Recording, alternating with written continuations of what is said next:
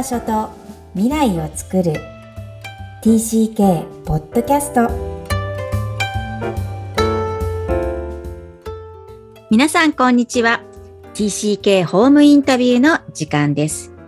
今日のお客様は53人目。産前産後セラピストの坪野谷智美さんです。こんにちは。こんにちは。よろしくお願いします。はい、よろしくお願いします。えー、このポッドキャスト、幼少期、児童期、思春期に海外で過ごされた方をお招きして、えー、ご自身の反省を語っていただいております。では、ももさん。あだ名がハンドルネームがももさんとおっしゃるんですが、えー、自己紹介を簡単にお願いいたします。はい。えっ、ー、と、産前産後セラピストをしております、つぼのやともみ、ハンドルネームももで活動しております。はい。はい。えっ、ー、と、今、これから、あの、生まれたとこから紐解くんですけど、えー、今の活動、教えていただけますか？あ、今現在ですね。えっ、ー、と、まあちょっといろいろな変遷があってたどり着いたんですけれども、今現在はですね、産前産後のお母さんのマッサージをしたりですとか、お話を、あの、長い時間にわたってマッサージする中で、産前産後の不安だったりとか、悩みでしたりとか、そういうのをこう、受け止めつつ、こう、最初のスタートを後押しするようなお仕事を、あの、しております。うん。え、じゃあ、助産師さんでもなければ、えっ、と、そういうこう医療関係者ではないんですね。そうなんです。もともとあの、ちょっと保育士の方の仕事をしておりまして、で、やっぱりあの、保育園に入るまでの時間ですね。あの、病院から退院してきて、それこそ1ヶ月検診までの間、この間に、あの、産後うつですとか、あの、すごく悩んでるお母さんが多いっていうことを、ちょっと友達のあの、自殺未遂事件っていうのがありまして、そこで初めてここまで追い詰められてしまう人がいるんだっていうのを知って、保育士を辞めて、産前産後にお母さんたちの家に行って、あの、体をケアしたり、赤ちゃんのせあのお世話の仕方をサポートしたりするようなのをフリーランスで始めました。うん。わかりました。またじゃあ最後の方に今の活動を詳しく教えていただきますが、とにかく印象としてはバイタリティ。いまだに新しいことを求めてらっしゃる、えー、帰国生仲間だなっていう感じがしますが、まずは栃木生まれ。はい。その後どんな変遷なのか教えてください。はい。えっ、ー、と、両親が栃木の方で幼馴染で育ちまして、父があの銀行員に就職したのをきっかけにですね、6歳の時にあの香港の方にあの、家族で行きました。で、小学校、うん、小学校時代はほとんど香港です。香港返還前のイギリス領の香港ですよね。そうです、そうです。はい。ええー、当時のこと覚えてますか？そうですね。やっぱりあのー、なんでしょうね。中国文化も入っていれば、イギリスのスーパーもあって、かなりチャンプルーな感じで、あのー、面白いあの、街中の風景なんかもすごくよく覚えてるんですけれども、まあ、同時にあの、まだ戦後、あの、間もない時期でしたので、日本人に対する視線がものすごくやはり、こう、庶民的には冷たくてですね、うん、あの、自分の中で私というものとか、日本人っていうものを、あの、幼少期から考えさせられる環境でしたね。うん。具体的にどんな事件があったとかありますか？あ、あります。これ言うと皆さんショック受けちゃうんですけど、あの、夏って、あの、私たち日本人には、うん、あの、まあ、終戦記念日っていう形なんですけれども、海外、特によ、あの、中国とかですと、解放記念日なんですよね。そうですよね。うん、なので、夏になると、もう本当にそれを、プロパガンダと呼ぶのか、何と呼ぶのか私たちわからないですけれども、やっぱり日本兵の画像が毎日のように、あの、残酷なシーン含め国営放送で流れますので、うん、夏休みとかちょっと日本人の子供たちは外に出ないようにっていうことが通達で、うん、学校から来たりもする時代でした。ですので、公園で遊んでる時に、あの、空気銃で狙い撃ちされたこともありますし。本当ですか？うん、あの、かなりショッキングでした。うん、80年代ですもんね。80年代ですね。なるほど。私、90年代に大陸、南京の近くに留学してるんですけど、当時ですら夏になると急に音信不通になる中国人の友達とかいましたから、うん、まだまだもっとすごい状態ですよね。そうですね。特に私、日本人学校に通ってたんですけど、日本人学校は、あの、旧日本軍に関連する土地にあったという聞いておりますので、あの、全員スクールバスでの往復、で、送り迎え、あの、何かあるときは送り迎えということで、みんな、みんなちょっと、まあ、監禁じゃないですけれども、あんまりその自由に出歩ける環境ではなかったですね。じゃあ、当時の小さいともみちゃんはそれをどう感じていましたか？覚えていますか？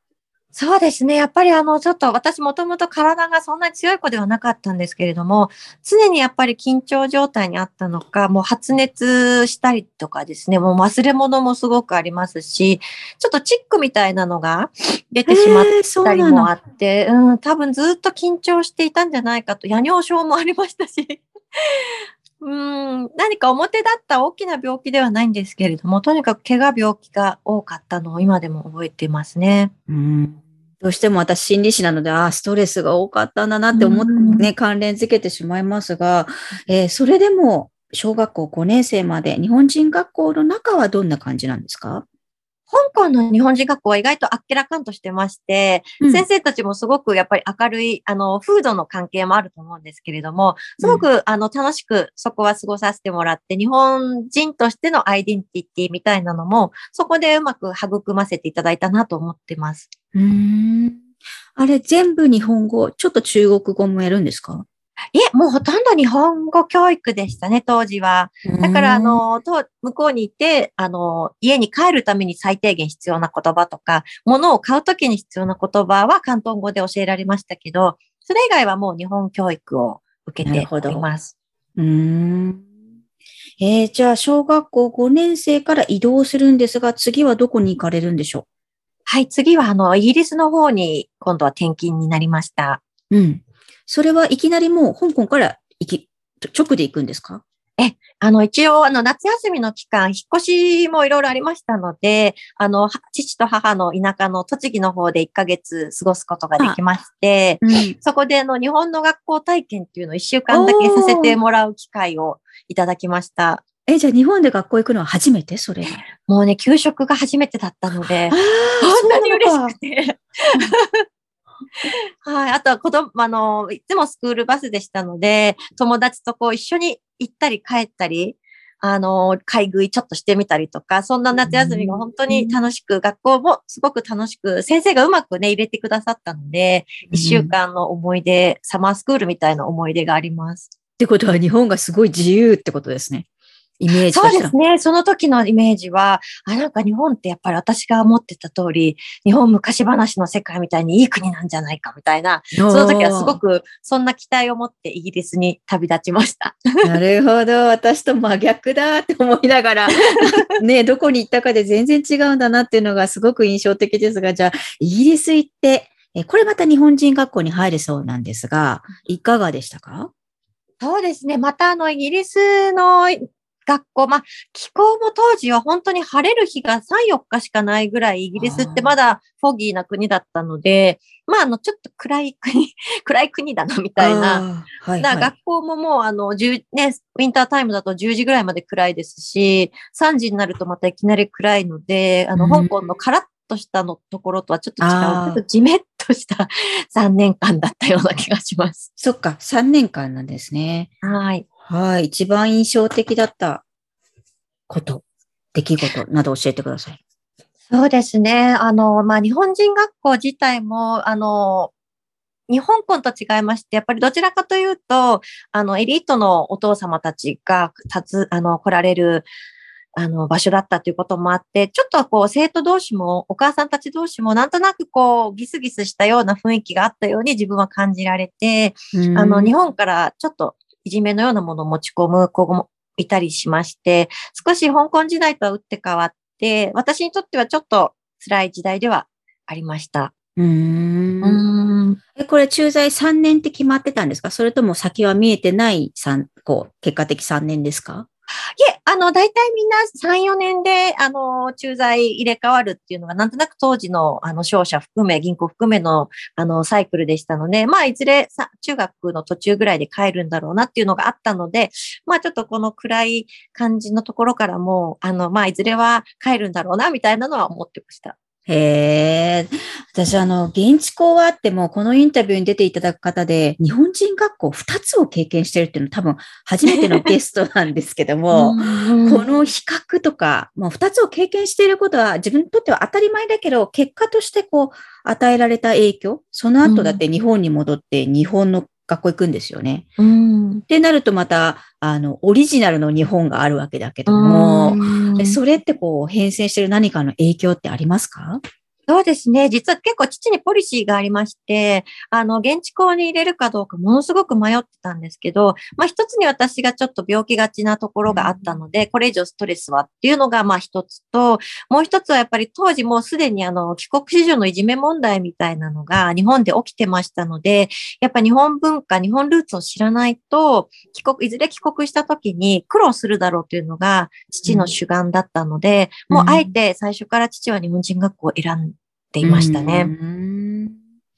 なるほど。えー、じゃあ、そのイギリスの暗い3年間とおっしゃったのを 日本に帰ってくるときは、まあ、栃木のいい思い出があるから、嬉しかったって予測しますか？どうですか？そうですね。私、あの、毎年、あの、祖母の家に、あの、夏は、あの、サマータイムの時は帰ってたんですけれども、サマーバケーションで。でも、あの、自分が実際に住むことになる吉祥寺とかですね、東京にはほとんど行ったことがなかったんですね。うんうん、で、あの、受験、途中で編入試験を受けて受験しに行ったんですけど、こんなにビルだらけの分刻みで電車が来る、あ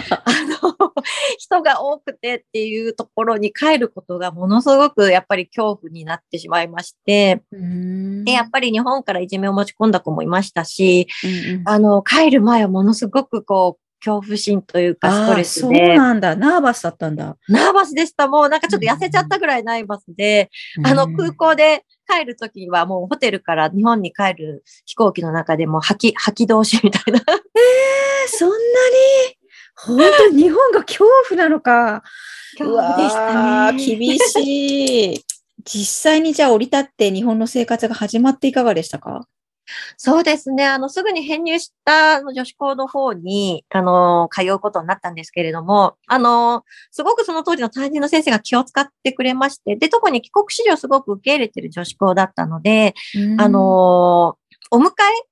えに、あの、友達が来るように、あの、セッティングしてくれたりとかですね。で、実際体力も月曜日から土曜日まで通うっていうのですごく疲れてしまって、イギリスは週休2日制だったので、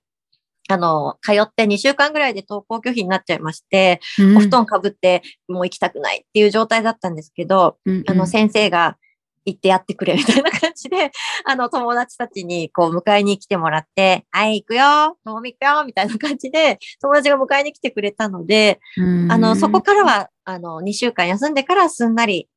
日本に入っていくことができたと思います。うんじゃあ、総じてその高校ではソフトランディングできて、お友達にも恵まれた。そうですね。うん。ただやっぱりあの、学生時代自体は本当に楽しかったんですけれども、さっきあのお話したように、自分の中では、ギャまあ、文化ギャップみたいなのを心の中に持っていて、で、まあ当然貧富の差とか、イギリスでもあの炭鉱ストライキがあった時代ですので、お前たち日本人さえ来なければなんてね、車を取り壊したりしてるような時代を過ごしてますので、強烈にやっぱり日本人としてのアイデンティティとか、うん、あの、国際社会の中の日本みたいなのを体験して帰ってきたらバブルで、みんなお立ち台とかで踊ってたりとかして、うん、え、日本ってアジアと戦争してたの？みたいなお気楽な友達もいる中で、うん、これはもうこういう体験を自分の中に封じ込めなきゃいけないなっ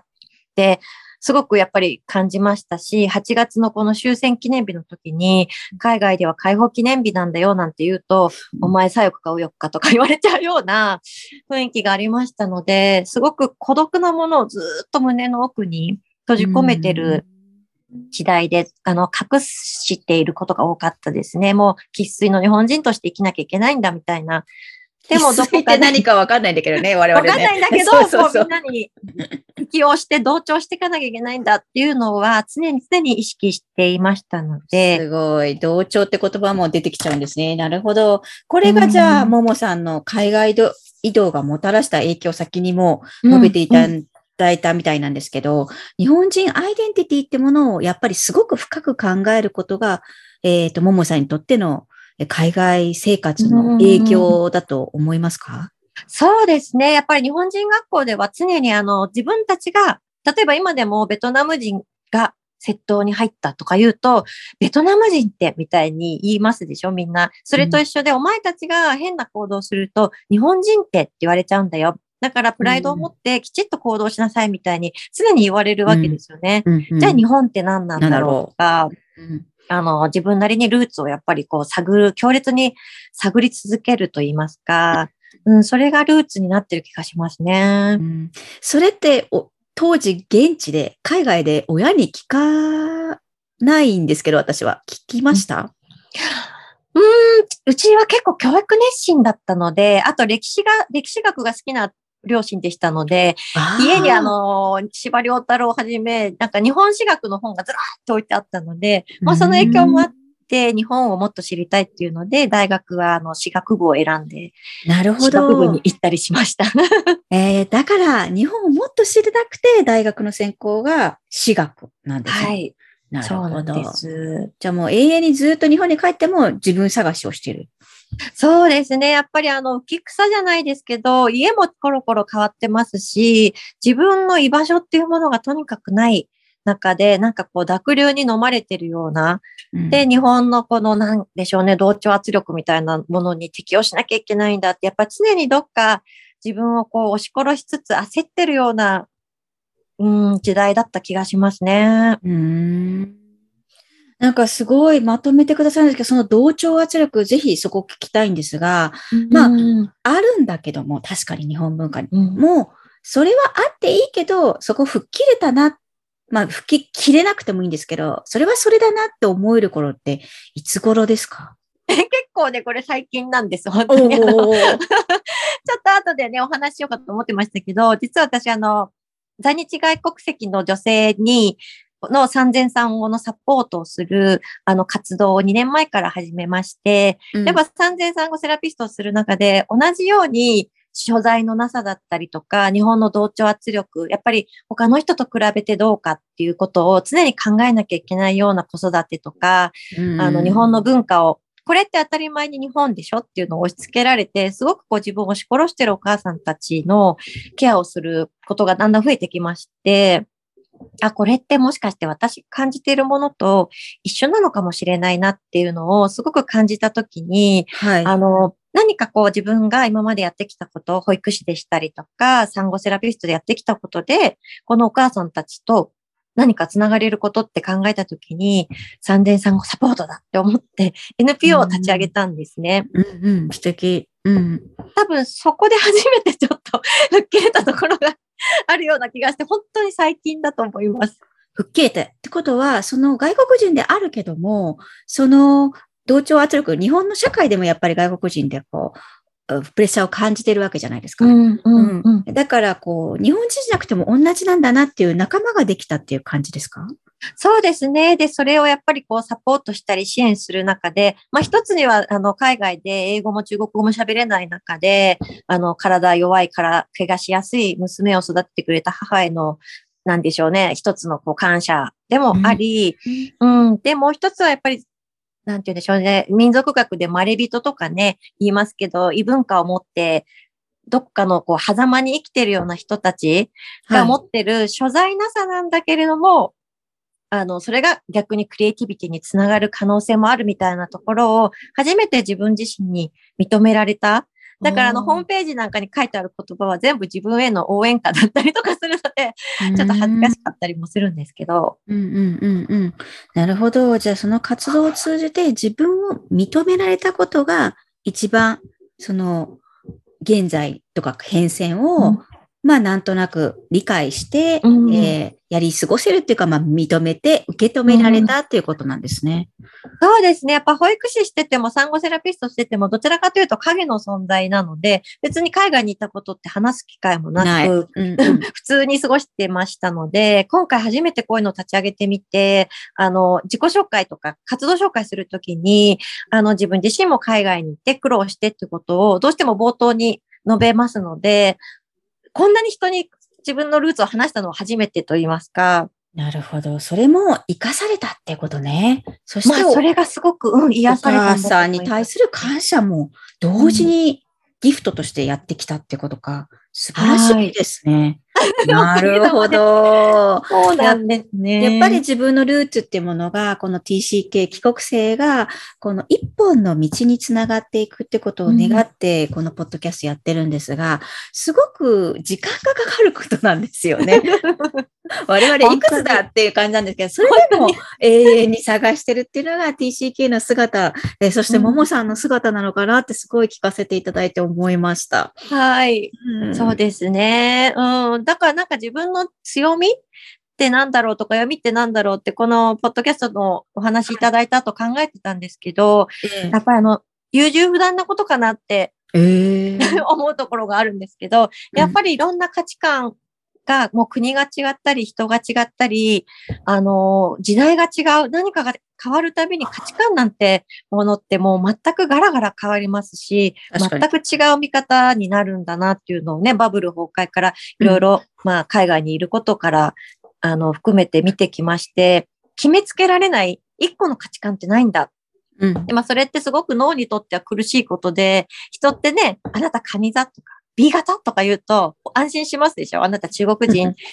なんとか人なのね、みたいな。でも。それを、枠がね、できますので、うん。でもそれがないで付き合うってことって結構脳にとってはトレーニングといいますか、うんうんうん。でも何か決めつけてしまうと、本当に私の今やってる、その産前産後セラピストの仕事なり、海外の方をサポートする仕事ってできないので、私の頭いついつもいつも、いつも揺れ、動いて悩んでいる。でもそうじゃないと、こういう活動とか、本当のサポートってできないんじゃないかなというふうに振り返ると、この優柔不断さとか、なんかこう常に、常に悩んでる姿がむしろプラスになったのかなと思ったりはしていまうす。すごい悩みがプラスになっているって、その力強い、はい、逆に応援をいただいたような気がします。ありがとうございます。では、ももさんにも最後の質問をさせてください。Where is your home?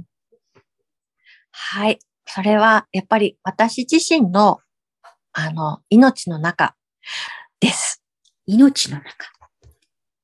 と言いますと。ちょっと大きな話になってしまうんですけれども、結局やっぱりルーツをずっと探してきて、栃木の田舎なのか、香港なのか、イギリスなのか、はたまた日本なのか、家族なのか、いろいろ探したんですけれども、実は多分ストレスが関係あると思うんですけど、私ちょっと乳がんを、あの、大病をちょっとしまして、かなり、あの、大きな乳がんだったんですけれども、まあうん。今おかげさまで、あの、とって健康にはなってるんですが、その中で、あの、どっかにこう根を下ろしたいんですよね。うん、下ろしたいうん下ろしたいって根を探し続けてるんだけれども、こはい。こでもない、あそこでもない。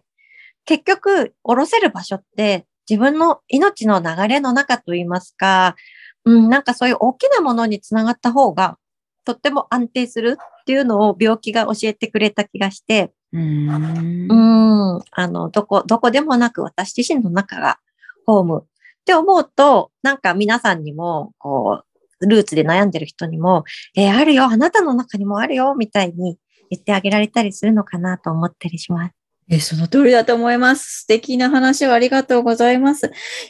私自身の命の中、大きなものに寄り添えることが大事。なんかこれね、TCK のみならず、こう人類のみんなのうん Where is your home を答えていただいたような、えーそんな感じがしました。えっ、と、産前産後ケアをされている産前産後セラピストのももさん、えーホームページにももさんの活動をする、えー NP を紹介していますので、皆さんアクセスください。はい。今日は本当に素敵なお話をありがとうございました。ありがとうございました。いい時間をいただいて、こちらこそありがとうございました。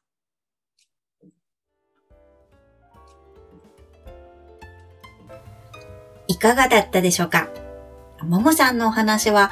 私とあまりにも似ていすぎて、